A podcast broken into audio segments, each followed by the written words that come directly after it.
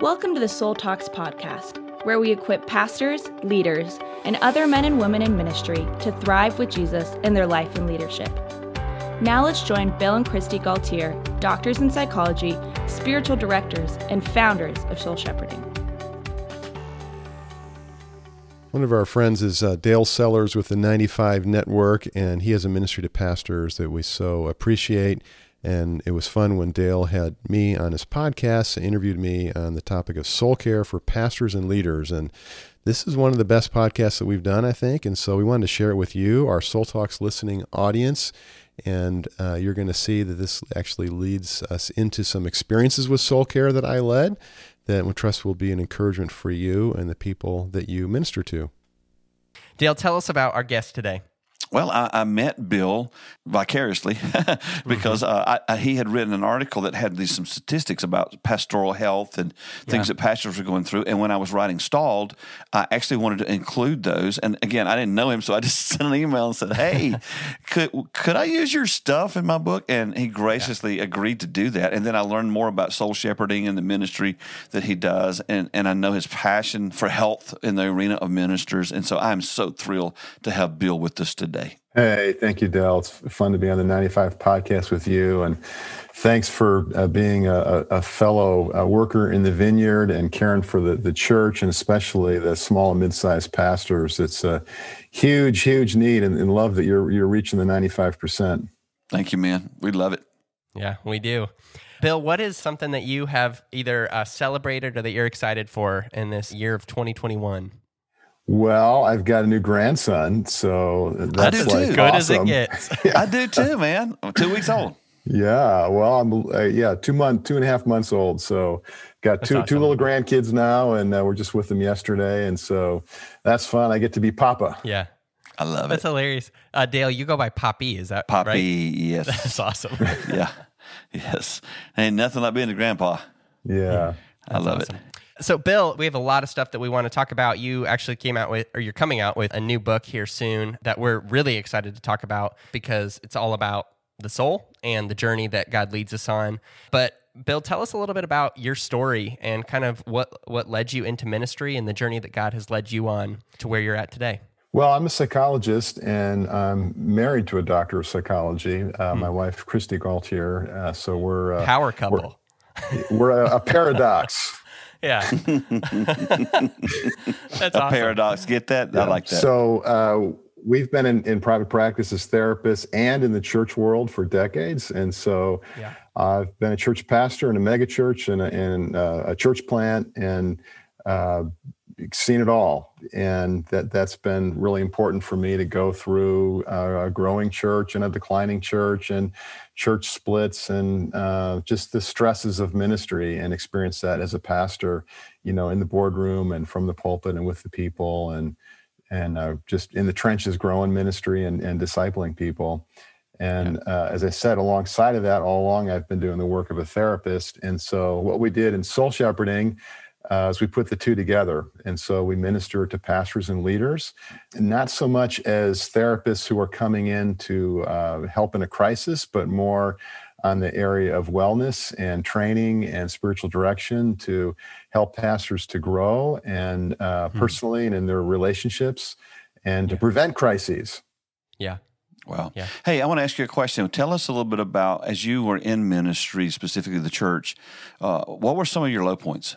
Well, I, I think seeing my name in the front page of the papers with bad things being said about me that weren't true.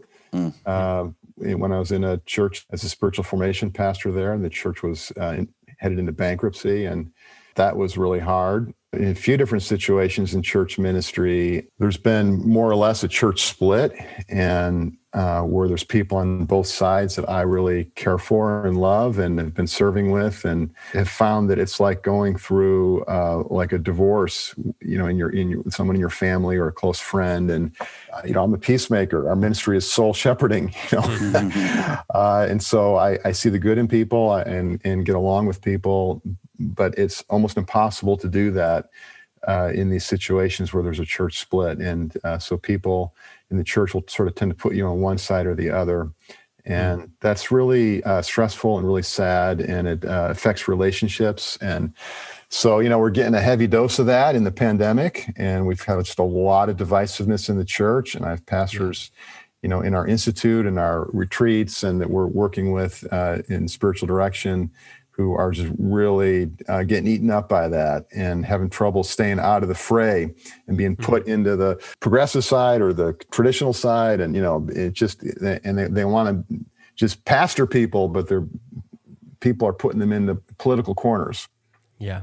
Wow. I mean, so obviously the two situations that you highlighted are very tough things that you went through, like to see, you know, your name slandered in a sense and to walk through uh, a split like that or division like that. Like how how did you walk through that and what did you learn from those experiences and why did you keep and stay with ministry? Well, uh, I went through a burnout. Hmm.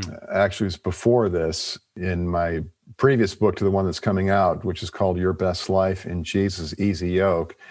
The theme on that is I was a burned out pastor and counselor. And that's because I was relying just too much on my own strength and uh, overworking and trying to control things too much and had gotten out of out of my sweet spot, but mostly just out of the dependence on God's grace. So I went through that experience uh, in our new book, Journey of the Soul. We talk about that as hitting the wall and we can get into that and talking about the Christ stages and how we tend to hit a wall in the middle there, uh, yeah. a faith crisis or a burnout. And uh, so, in, in, that case, you know, I got through the wall through a spiritual formation process and working with a spiritual director and uh, changing up my whole rhythm of life and, and going into a deep, much deeper inner journey personally. So, having gone through that prior to these uh, challenges I talked about in, in the pastoral uh, role in, in, that very difficult season, it, it really helped me. So, the way I say it is, you know, just from Jesus' teaching in Matthew 11, but I had learned how to be in the easy yoke of Jesus. Yeah. And, you know, Jesus doesn't promise us that life is easy. He says we're going to have tribulation. Mm-hmm. You know, life is hard, and there are things about being a Christian that make it even harder you know spiritual warfare and enemies and, and just the, the, the challenges of serving god uh, but jesus gives us a way that's an easy way or an easier way of doing hard things and so having that sense of god's presence and god's peace and having developed some habits around that in, in my prayer life and in how i do my work it just really helped me. One example of that is you know when i went through being slandered i i prayed and i I did what I like to do in trials, you know, because we none of us like going through trials, but when I can think about Jesus and just uh, go through the gospels in my mind and just begin to pray, you know, Jesus, when when did you experience something like this hmm. out of love for me? And then when I when I can find that and see where, yeah, Jesus was slandered and he was spoken badly of, and he endured that with uh, the love of the Father and uh, blessing his his enemies, and he did that in part out of love for me. And so that that creates a uh, an awareness and appreciation of a of a certain intimacy there with my Lord, and then I can look at how he dealt with those situations, even as the Son of God in his humanity, how he relied on God's presence and God's power. He didn't act on his own, and so that helps me to then deal with that situation in that way and and have a greater sense of God's peace in the midst of the challenge. Hmm. Why is it so common for ministry leaders to burn out? Well, I you know I think the way I would answer that question is because there the the work of the church is so important and there's so much of it to do. I mean, it's endless. There mm-hmm. are always more needs that people have. There are always more people in the city to reach, and there, there are more things that we can do as leaders to improve our ministry and grow our church. And I mean, it's so important, right? It's, it's about eternity. it is. It I wanted, is. I just wanted to raise my hand and say, pick me, pick me, pick me. I have an answer. Because it's, it, it, I think too, to go exactly with what Bill's saying, we lead a volunteer army. And mm-hmm. we can look at people and say, we are going to go do this. And they can cross their arms and say, no, we're not. and, and then what do you do? You know, it, everything depends on your ability to lead which is to cast vision and and help people uh, to uh, see the big picture. And if you're not healthy, how in the world are you going to create a healthy place? You know, mm-hmm. You know pick me, pick me. I'm just yeah. like it's hard leading volunteers. Yeah, especially when you've when you got a smaller church. You know, I've been through the drill of setting up church every Sunday, and mm. you know all, all that kind of stuff. And you know, if the flyer's going to go out, I'm going to write it, and, and maybe I'm going to be the one to clean the toilet too. Mm-hmm, and right. and so yeah, it's jack of all trades, and it can be exhausting. And so, in the midst of the urgency of all that, we're we're prone to rely on our own self, rely on our own abilities, mm-hmm. and so uh, in the journey of the soul, we call that the R stages. We've got uh, six stages of faith uh, for emotional and spiritual growth that we call Christ stages. And the, the common stage that, that we're in in pastoral ministry, because everything about leading and growing a church calls us there, is uh, the stage of responsibilities and ministry. And in that stage, we're using our gifts to serve God and to help other people. But um, we haven't learned as much yet about doing the, the, work that we're doing for God. We haven't learned so much about how to do that with God. Mm. Yeah. That comes along later, usually after we hit the wall and do some inner journey work. And that's the I stage. Yeah. Uh, and then after some time in the I stage, which is a lot of deepening of self awareness and working through some emotional stuff and cultivating intimacy with God, maybe meeting with a spiritual director or counselor and uh, you know growing in your your life and your character then we can come into what we call the the s stage of spirit led ministry and that actually takes us back to the activity of the r stage because the i stage is usually a quiet season. Mm-hmm. you know when, when we hit a burnout or a blowout we, we need to pause and we need to reset we need to pray we need to reflect we need to learn some things get some help but then there's a deepening of god's grace that works in us if, if we cooperate with it and a lot of times yeah. we don't you know we get scared by that wall and we, mm-hmm. we, we mm-hmm. kind of try to revert back to the way things were and That's back to normal. when i felt good before and felt god's presence or when i was successful before and i'll just do those things yep but it does it doesn't work. We can't really go back because this is a journey, and the Lord's wanting to lead us into a new and deeper spirituality. And so, if we, we'll do the inner journey work in that I stage of the Christ stages, then we can begin to come into this season of spirit-led ministry, and that's back to the the easy yoke stuff I was talking about a few minutes ago. That's what that stage is all about. And so that's what I was uh, I was really learning that and deepening in that when I, I, went through those trials of being slandered and and uh, you know the declining church and the church split and that, that sort of thing. I'm sitting here. Thinking, I'm sitting, well, I'm just sitting here. Your wife's name is Kristi. Is that correct? Yes. Yeah. I'm sitting here thinking. Uh, we need to get Bill and Kristi to read my book, and then and then get me in for help, and get me in for some counseling because I'm sitting there going, I, I was in all that mess. yeah, right. It's common. It's yeah. common though. It is yeah. common. Yeah. So so bill kind of walk us a little deeper on you know you started talking through the christ stages and the kind of map there but what was the idea behind um, your new book journey of the soul and what's the the key message there for for leaders well, yeah, well, talking to uh, pastors, we just say, you know, everybody in your church is in one of these Christ stages. Mm-hmm. Yeah. The people listening to your sermons, the people in your small groups, the people that you're you're counseling, and when you know the language of the stages, hmm. and you, you know the language of the feelings and the, the, different expressions of faith in each of those stages, it, it, turns the lights on for you. And what we teach is that in, in the different stages, there are different spiritual disciplines and different soul care practices that are likely to be most helpful. Hmm. But a lot of us try to use the same spiritual disciplines, the same sort of rhythm, usually kind of where we started or the tradition we were taught in, and we, we try to stay with that. The problem is it, it works for a while, but then it doesn't have the same effect because there's a whole range of spiritual practices and different ones have different effects on us and in a combination they have different effects on us. So so we titrate and, and point those disciplines to the different stages so that people uh, know how to better cooperate with the work of the spirit in that stage. So when you as a pastor can speak the language of the people who who you're ministering to and give them words for what they're experiencing and, and give them options. I mean, it is it is so life giving. Mm. Absolutely. Just, that's good. Your ministry is much more impactful and much more helpful when it's actually felt felt needs versus just intellectually teaching a new series you know, actually connecting with people with what they're going through, what they're dealing with, you know. And I wanted to ask you this: So, Bill, can a pastor how how honest can a pastor be with their congregation about what they're working through? Yeah, that's a great question, Dale. And so the way we approach that in soul shepherding, particularly in our institute training program, is we teach pastors that um, as a speaker, self disclosure is like super effective for connecting with your audience. And, uh, you know, they probably look at you with some respect as a pastor. And so when you're vulnerable, that, that helps make you relatable.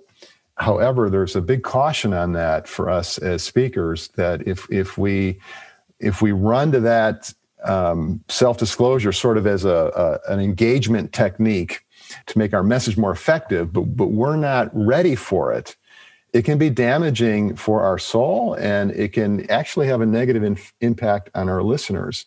So what we teach in our institute is that we we, we want as pastors and uh, even you know in our even in our blog and our podcasts like this, you know, whenever we're ministering to people, we want the things that we share to be things that we first of all shared with our spiritual director or friend, someone that we, as our safe place, that's the first place to share the personal stuff where there's been a wound or brokenness or, or a struggle or sin issue. We need to work that through with the Lord and with uh, in the scriptures and a safe person that He provides us with. And, and then, as we've experienced some help and some healing. We don't need to be all, we're not going to be all the way healed up or all the way mature in this right. life. But mm-hmm. as we've received some grace in an area, I think then, to, you know, to share that in our ministry makes it so effective. But if we mm. don't do it that way, then unwittingly we can end up using our audience like our therapist. Yeah. And they might really like it from the standpoint of, of the connection and the vulnerability, and, and it might feel humble to them and make the pastor feel relatable. But it, it's a house of cards that's going to fall apart. They're going to, mm. basically they're going to turn on you. At some point, they're going to turn on you because they're looking for yeah. you to be this. You know, yeah, thank God you're real and all that kind of stuff. But you know, you also need to be the leader. Uh, yeah. Bill, talk. And I know we got a lot of other things we want to get into, but I just talk to the pastor right now that doesn't have that friend. Well, I remember when I was pastoring for the small church for 12 years, and I have a great relationship with my family, great relationship with my wife. I had I had, I had board members that they they want they want to be my buddies, but I really didn't have anybody to turn to. And I spent so many days on the floor of my office crying for a friend because I, you know, you, you got to be you got to be careful who you share your stuff with because some people will turn on you. So, so mm-hmm. somebody's listening right now and they're thinking, "Well, thank you, Bill. I'd love to do that. I don't have anybody." What would you say to them? Yeah, uh, one of those statistics, Dale, uh, about pastors is that seventy percent don't have a close friend. Mm-hmm. Uh, that's that's that's, that's a lot of aloneness there, and yeah, you're articulating the challenge in in that you know uh, pastoral work is relational, and so it's all about friendship in a way. Mm-hmm. What we're doing is we're we're ministering to people in a relational context, and and we make that friendly. Mm-hmm. However, that's not the same as having a friend for me. And there sometimes pastors get confused on that. So we need to be careful about how how much we're vulnerable with or depending on somebody in our church because our first priority in that relationship is to lead them and pastor mm-hmm. them. And so that's why we put those qualifications on self-disclosure. It's not just for the pulpit, but it's even for friendship.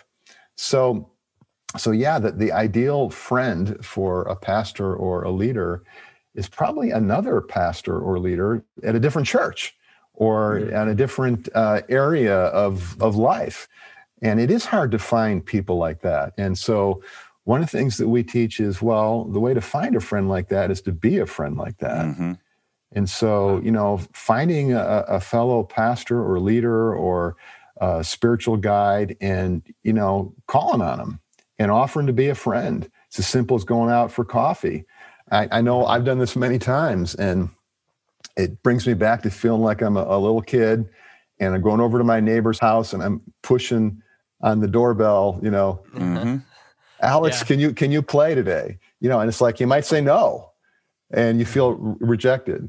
But I think that that asking is important to establish those relationships. And you know, we, we pray for a friend, and, and, that's an important thing is to pray for that soul friend. Mm-hmm. And the last thing I would say is that sometimes a way to f- sort of find a friend and maybe even learn better how to how to be a soul friend and how to cultivate a, a relationship that's honest and caring is to meet with uh, a spiritual director or a counselor mm-hmm. who's very specialized and you have a, a, confidential setting to share. You know, and I know, Dale, you do some of that work. I do that work. We have spiritual directors on our staff that care mm-hmm. for pastors and leaders because it's so valuable when you can just mark out a time on your calendar and say, I'm going to have this conversation. It's confidential. I'm going to get great listening. I'm going to get great empathy and questions, and someone's going to pray for me and, and help me connect with God's presence and help yeah. me be a, a better leader and a better minister. I want to double down on this for just a second because this, the Holy Spirit's bringing this up in me. Uh, I, I, attend a, a, large church here in our area, and I'm very connected to a lot of the staff and the lead team and, and, guys like that. And last week I was having lunch with one of the pastors, and I made this statement to him, and it caught him off guard. But I said to him, I said, "Listen, um, I want you to understand something. None of you ever reach out to me to go to lunch. None of you mm-hmm. ever contact me about getting breakfast together." I said, I do that because I want to I want to be in relationship with you, but I know how busy all of you are.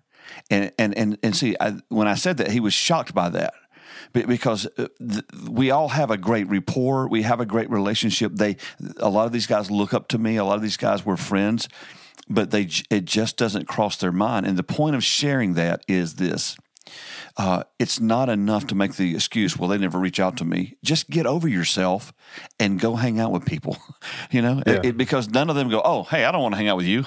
you know, it's just a matter, it doesn't cross their mind. And honestly, the younger generation or the next generation, they don't appreciate or, or value those relationships kind of the way we did. And so we just can't write that off.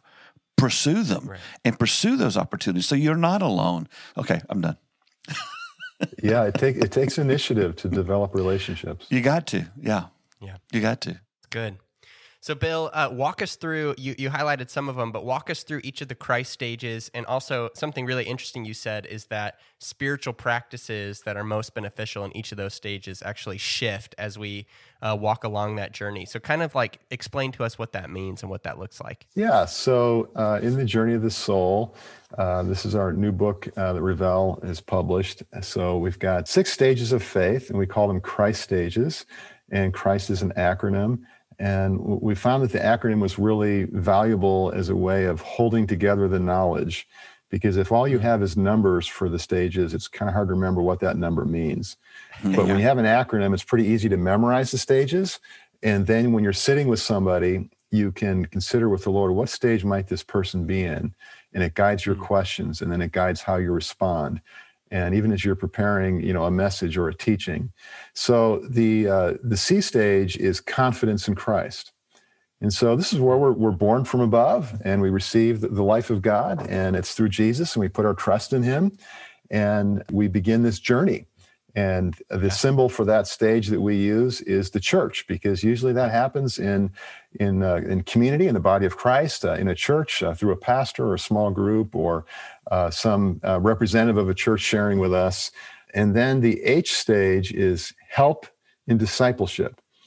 And this is where we're getting help from, uh, might be our, our pastor, it might be uh, uh, some sort of a mentor or a friend, a teacher, but or when we're young, our parents. But we're learning the uh, the beginning spiritual disciplines, how to read our Bible, and that's the symbol we use for the H stage is a Bible because we're digging into God's Word, we're learning God's truth, we're learning uh, the Scriptures teach us how to pray, you know, and so many things, you know, daily quiet times and getting in a small group many of the basic disciplines that are foundational to being a, a Christian, we're beginning to learn that in, in the H stage and, and grow in community. And then the R stage is responsibilities in ministry. And that's where we're discovering our, our, gifts that God has given us and how we can serve the Lord, the different talents that we have, and ways that we can make a difference. In our book, Journey of the Soul, we call these joy gifts because yeah. the, the, the gifts that the, the scriptures outline, uh, Paul in particular in his his letters, when when we're using those gifts and we're in that sweet spot of uh, relying on on God's gifting of us, it gives us joy. It's very mm-hmm. fulfilling to do God's work and and to help people in that way and, and make a difference. That that's a big deal. You know, learning how to serve God and you know in our churches uh, like you were saying, Dale, you know, it's a uh, for you pastors listening, you, you, got a volunteer army. Uh, and uh, so you, you you're you're bringing people into that our stage. You you need people that want to serve, they want to help, and yep. uh, certainly using their gifts, and and sometimes just helping out of love in, in, an area that might not be our giftedness. You know, going out and feeding mm-hmm. the homeless and washing feet. You know, we need to do that stuff too. And Jesus, our Lord, uh, models that for us. So after some years, though, in the R stage, usually we hit the wall. Sometimes we hit the wall before the R stage, but where we see it most commonly is in the R stage and usually maybe late 30s, early 40s.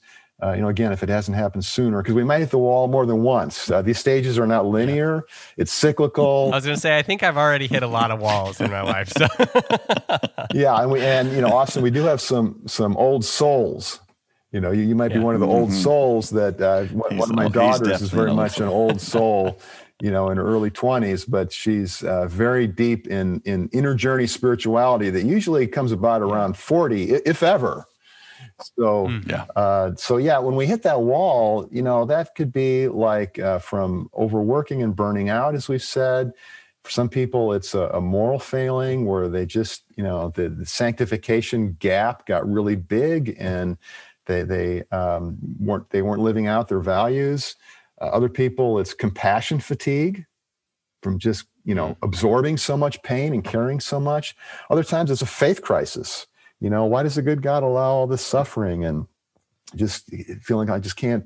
I'm just doubting now. Is it really all true? Or and and maybe the most common thing of all is like spiritual dryness where we're just mm-hmm. not feeling God's presence like we used to. And then that can create a lot of, of questions and disorientation. So at that wall, there's there's a lot of turbulence, and a lot of people that we talk to, they they feel like what I've said so far is the whole Christian life. Mm-hmm. Yeah. And when they hit the wall, they just need to go back, you know, to step step one and try to redo that. And then they have a lot mm-hmm. of trouble getting back the feeling and the the closeness with God and the meaning that they had before when they just kind of go back. True. Other people sort of end up, you know, serving God, you know, they're in that R stage, but they've hit the wall. And so what they end up living for is sort of like seeing God use them and seeing other people get ignited and energized in the C and H and R stages and in that in that growth process. And the American church is pretty good at, at, helping people come to Christ and learn beginning disciplines and get active in ministry. You know, C, H, R stages. We kind of keep keep people going through that, and, and we do pretty well at that. And so a lot of times as, as, a pastor i can find my myself living for that sense of of feeling that, that God is, is using me and other people are growing and I'm being appreciated. And, and I'm so I'm, I'm just kind of soaking that in and then it helps me feel close to God. And we call that living off of the splashback. Hmm. It's like, you know, living waters of God are pouring hmm. through me to other people, but then it kind of splashes back onto me. And I try to lap a little bit of it up. yeah.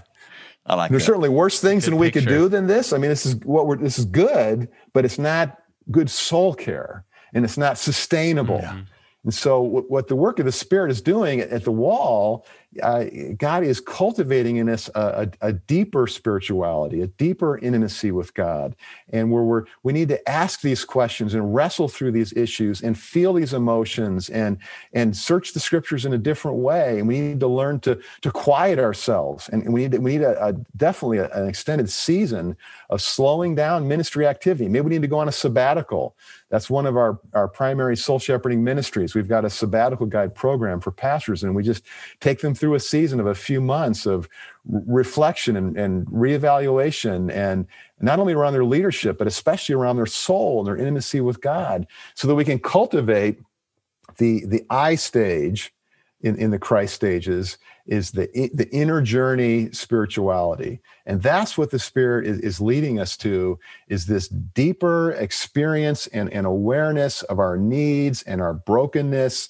yeah. our struggles and shortcomings, and how to bring that into God's presence and how to receive God's grace more deeply and so to, to do that, we need, we need to learn some different spiritual practices like contemplative prayer, maybe, or ways of meditating on scripture, going into solitude, making use of a spiritual director or a soul friend where we're receiving empathy and we're finding God in that. And, and all these things I'm talking about begin to foster a deeper longing for God a heart that's yearning for God and an intimacy with God. And that's where you know the inner journey is, is really uh, taking off and your roots are deepening in the Lord. And what that then does is it creates a new base and a new uh, source of power and fruitfulness in the S stage of the Christ stages of spirit led ministry. And so the symbol we talk about here is a sailboat because we put out our sail and we, we catch the wind of the spirit. And it's a lot, mm-hmm. it's it in one sense, like I was saying before, it's very similar to the R stage because the outwardly the activity might look the same. We can be we can return to a lot more outward activity of responsibilities and service and ministry in the S stage, but our way of doing it is slower, it's more prayerful, it's, it's not so ego involved. We've learned some things and developed some habits around being in the easy yoke of Jesus.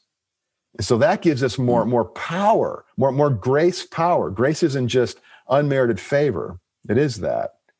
But it's also God's power.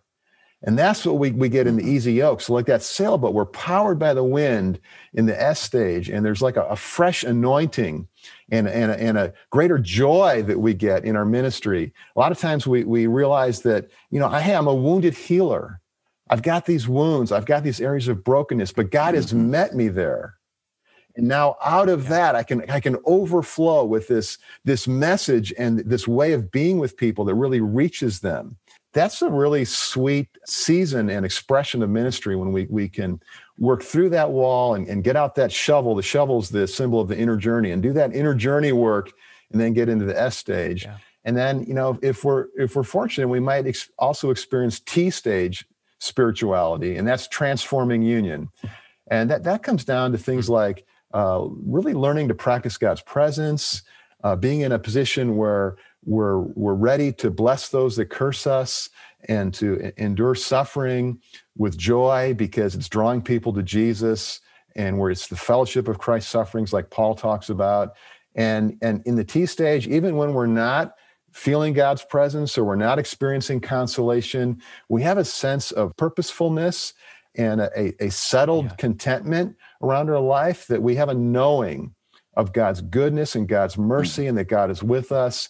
And so we don't get so readily derailed or destabilized by those trials because we, we've been seasoned and our roots have been deepened and we've learned a lot about doing the work of ministry, not only for God, but with God. Hmm. That's so good. It makes me think, Dale, of, uh, and I'm sure you're thinking of the same thing, but learning to do ministry from Jesus instead of for Jesus uh, which is a key aspect of stalled. But it sounds almost like the first three stages are really kind of in that, you know, for Jesus kind of stage, right? Where we're learning the practices. We're really trying to, you know, we're serving. We're really trying to, um, you know, learn these things. And then after we move past that wall is really when we learn to shift that and start ministering from Jesus instead of for him. Uh, that's at least where my brain went to. Yep, that, that's that's does right. Does that resonate? Yeah, yeah, we, we we we say it pretty much the same way. We talk about working for God, mm-hmm. which is always a good thing. We always want to work for God, but we want to learn to also work with God. Yeah. And that's in the second half. We we've learned to do it with God, not only as a like a value or or an idea, but as an operational habit. Yeah. So I want to give you a real life scenario and get you to give counsel here. So I hear are there pastors who are listening right now and say, "Bill, that's wonderful, that's great, but the church that I pastor would never give me a sabbatical. They would never let me take that time off, and I know I'm not healthy, and I don't know what to do." What would you tell him?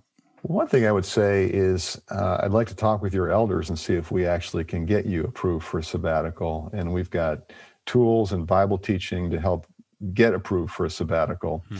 But you know, a sabbatical isn't the be all and end all. It's not the cure all of everything. And some pastors don't get a sabbatical. So I love your question. And so, you know, the foundation of my own rhythm of life that I, I developed after I hit the wall is a weekly Sabbath. Mm-hmm. Yeah. And taking a day a week where I do no work.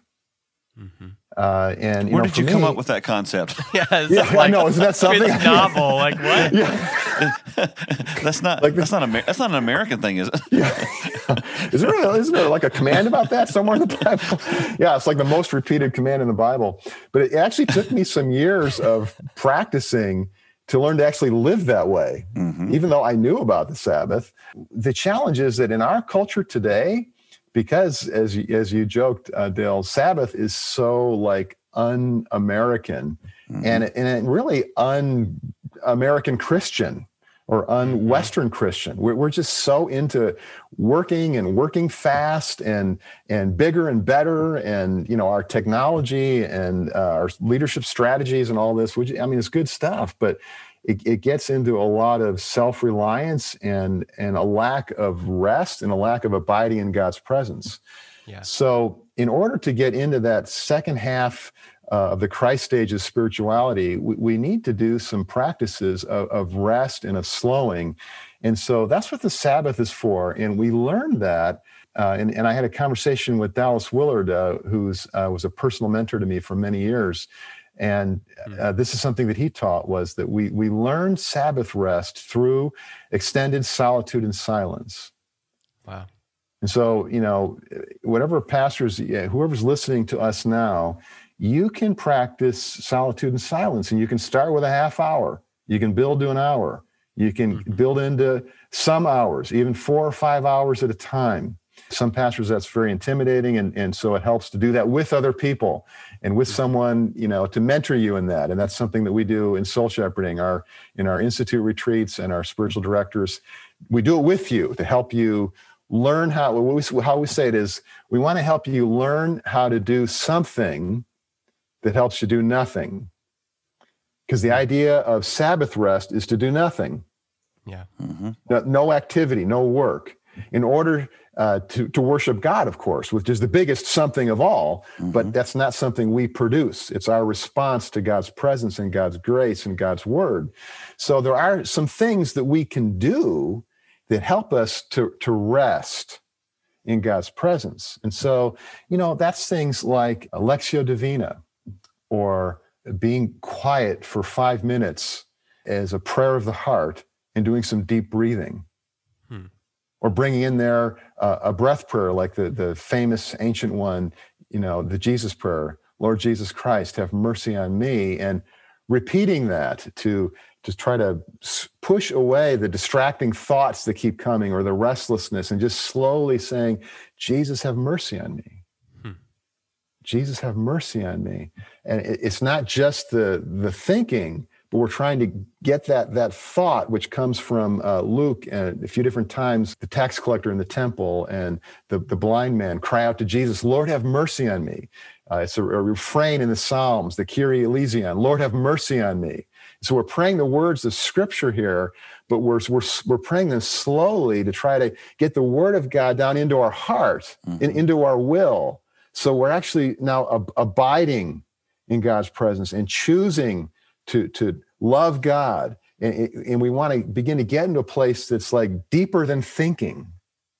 And it, it's, it's choosing it's it's being it's it's experiencing and so we we practice spiritual disciplines like that and these these fit with the i stage that's that's what i'm getting at they don't fit so mm-hmm. much with the c and h and r stages sometimes we maybe can appetize people there but in in those early stages what i'm talking about just seems unproductive and confusing and it's very difficult to be silent but when you hit the wall and all those disciplines that you were doing before aren't working the same way. You, you, get open to trying some different things, and you realize that you, you need to wrestle through some questions, you need to feel some things, mm-hmm. and you need to learn how to be still and know the Lord. Psalm 46:10. Let me just tell you what you're stirring up in me, because I think it's going to speak to some of our pastors.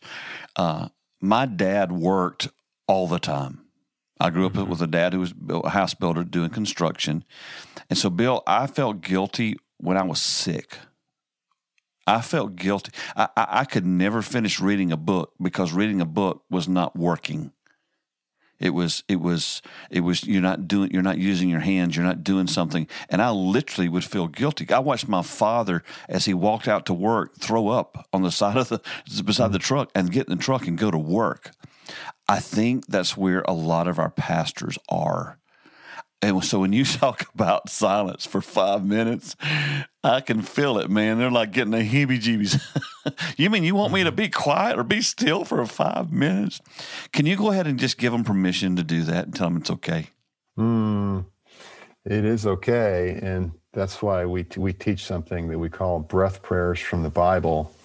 And we have some of these in Journey of the Soul, also in our earlier book, Your Best Life in Jesus' Easy Yoke. But it's simple things like um, praying the word of the Lord, be still and know mm-hmm. that I am God. You know, just as you're listening, let's just pray this together for a moment. And if you would, just breathe in deep with me. It's just a, a way of slowing down our breathing, to be present in the moment, and to seek to pray. It's amazing when we slow down our breathing and breathe in deep, filling our lungs with air, breathing out. And then now, as I breathe in the word of the Lord, be still. Know that I am God. Breathing out, breathing in. Be still and know that I am.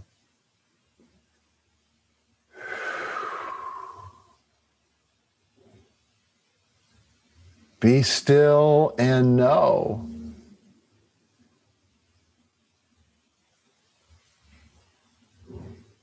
Be still. Thank you, Lord, that we can be in your presence. Jesus, we see you in this mode, even in the, the storm at the Sea of Galilee in the boat. We can see you there napping. You're really resting. Rain is pouring down. Winds are whipping, waves are thrashing the boat, and you're at peace. The disciples, the burly fishermen, experienced seamen, are terrified the boat's going to go down.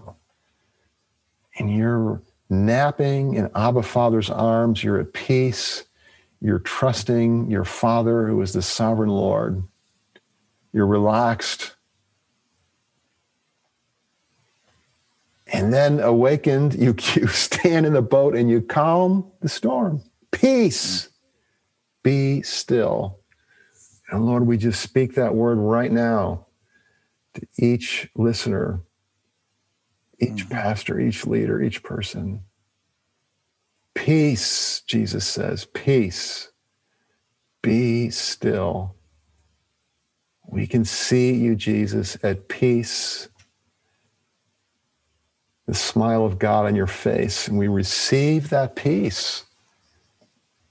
Give us that miracle, Lord. Mm-hmm. How we see the miracle. You're the Son of God and you calm the storm, and it's awesome. We worship you. But maybe we miss the hidden miracle that you know how to be calm in storms. Not because you're faking to sleep and you're just waiting for the last minute to calm the storm but because you're that's how much you trust your father and he's in charge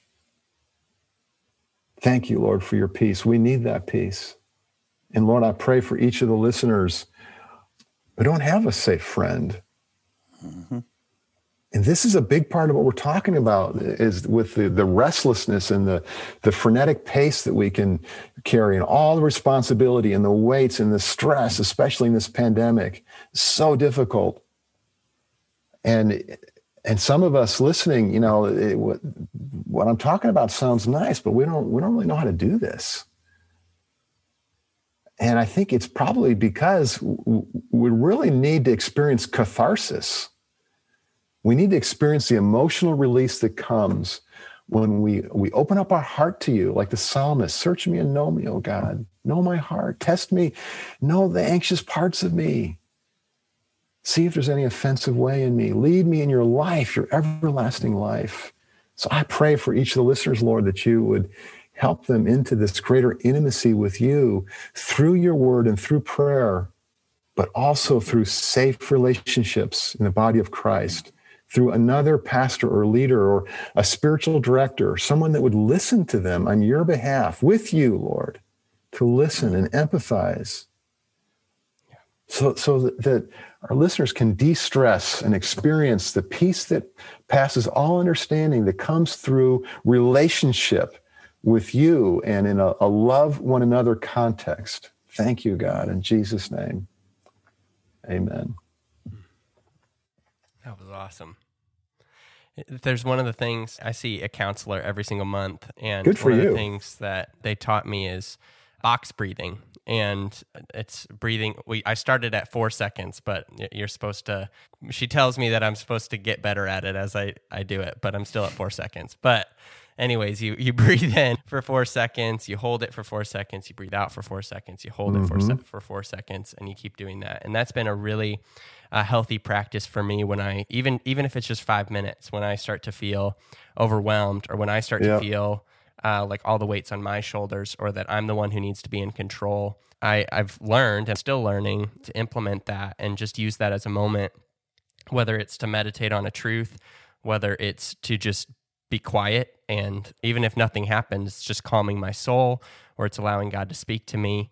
That's just been a practice that felt very similar to what we all just experienced, but it's just giving ourselves the space to calm our soul. I think is a powerful, a powerful rhythm to be in. Yeah, that's a great I stage discipline. Hmm. Bill, thank you so much for being with us today, and especially for what you just did at the end, because that's very unpodcasty. Yeah. and I loved it because uh, we're what we're about at 95 Network is trying to come up with practical advice, solutions, ways to help our pastors be healthy. Because we believe a healthy pastor can create a healthy church, but an unhealthy pastor will probably have an unhealthy church. And so, Mm-hmm. uh, just thank you for following the leading of the Lord and modeling for us there. Uh, I have a feeling some guys are going to go back and play that over and over and over Mm. and just to begin to experience it. Because I mean, the whole time you're you're praying there, I'm seeing Jesus in the boat, you know, just laying there snoozing, you know. So that was good, man. So Yeah, thank you so much You're welcome. for being with us today, for sharing your book, for sharing your heart, uh, your life, and thank you so much for what you do to help pastors. It means so much. Uh, yeah, well, Bill, I'd love for you to just share, just as we close out, where people can get a copy of Journey of the Soul, uh, and even just get in touch with you guys. Yeah, so we're Bill and Kristi Gaultiere, and our ministry is Soul Shepherding. Our podcast is Soul Talks. And uh, the book is Journey of the Soul. And the best way to learn about that, I mean, it's wherever books are sold, Amazon or wherever, you can order right now. And we also have a leader guide that goes with that for leading small groups.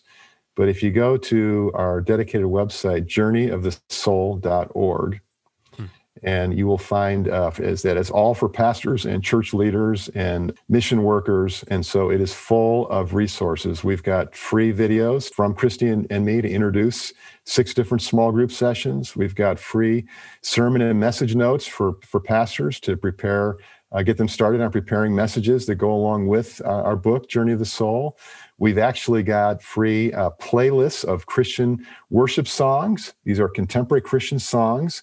And we've got a playlist for each of the Christ stages plus the wall. So that's seven stages, 25 songs in each stage.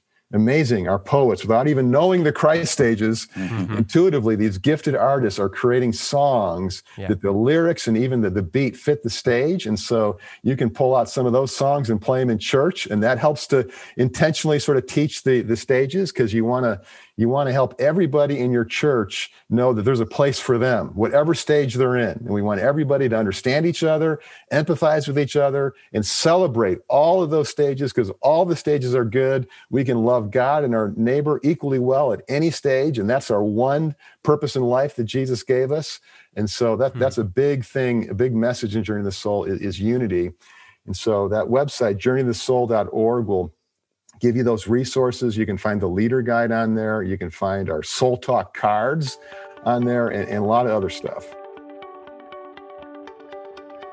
Did you know that Journey of the Soul was number one on Amazon for 30 days among Christian counseling new releases? Uh, we have a leader guide to go with Journey of the Soul that helps with leading a small group or uh, going through the book with a friend or just getting uh, some deeper insights from the book. And then We also have Soul Talk cards that go through each of the Christ stages with Bible verses and Soul Talk questions. Uh, we also have free videos on there to help you with your uh, leading a small group uh, or going deeper into the material.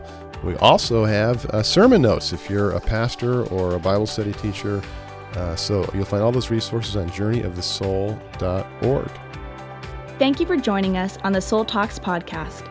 To find out more about growing in your life and leadership, subscribe to the podcast and visit us at soulshepherding.org.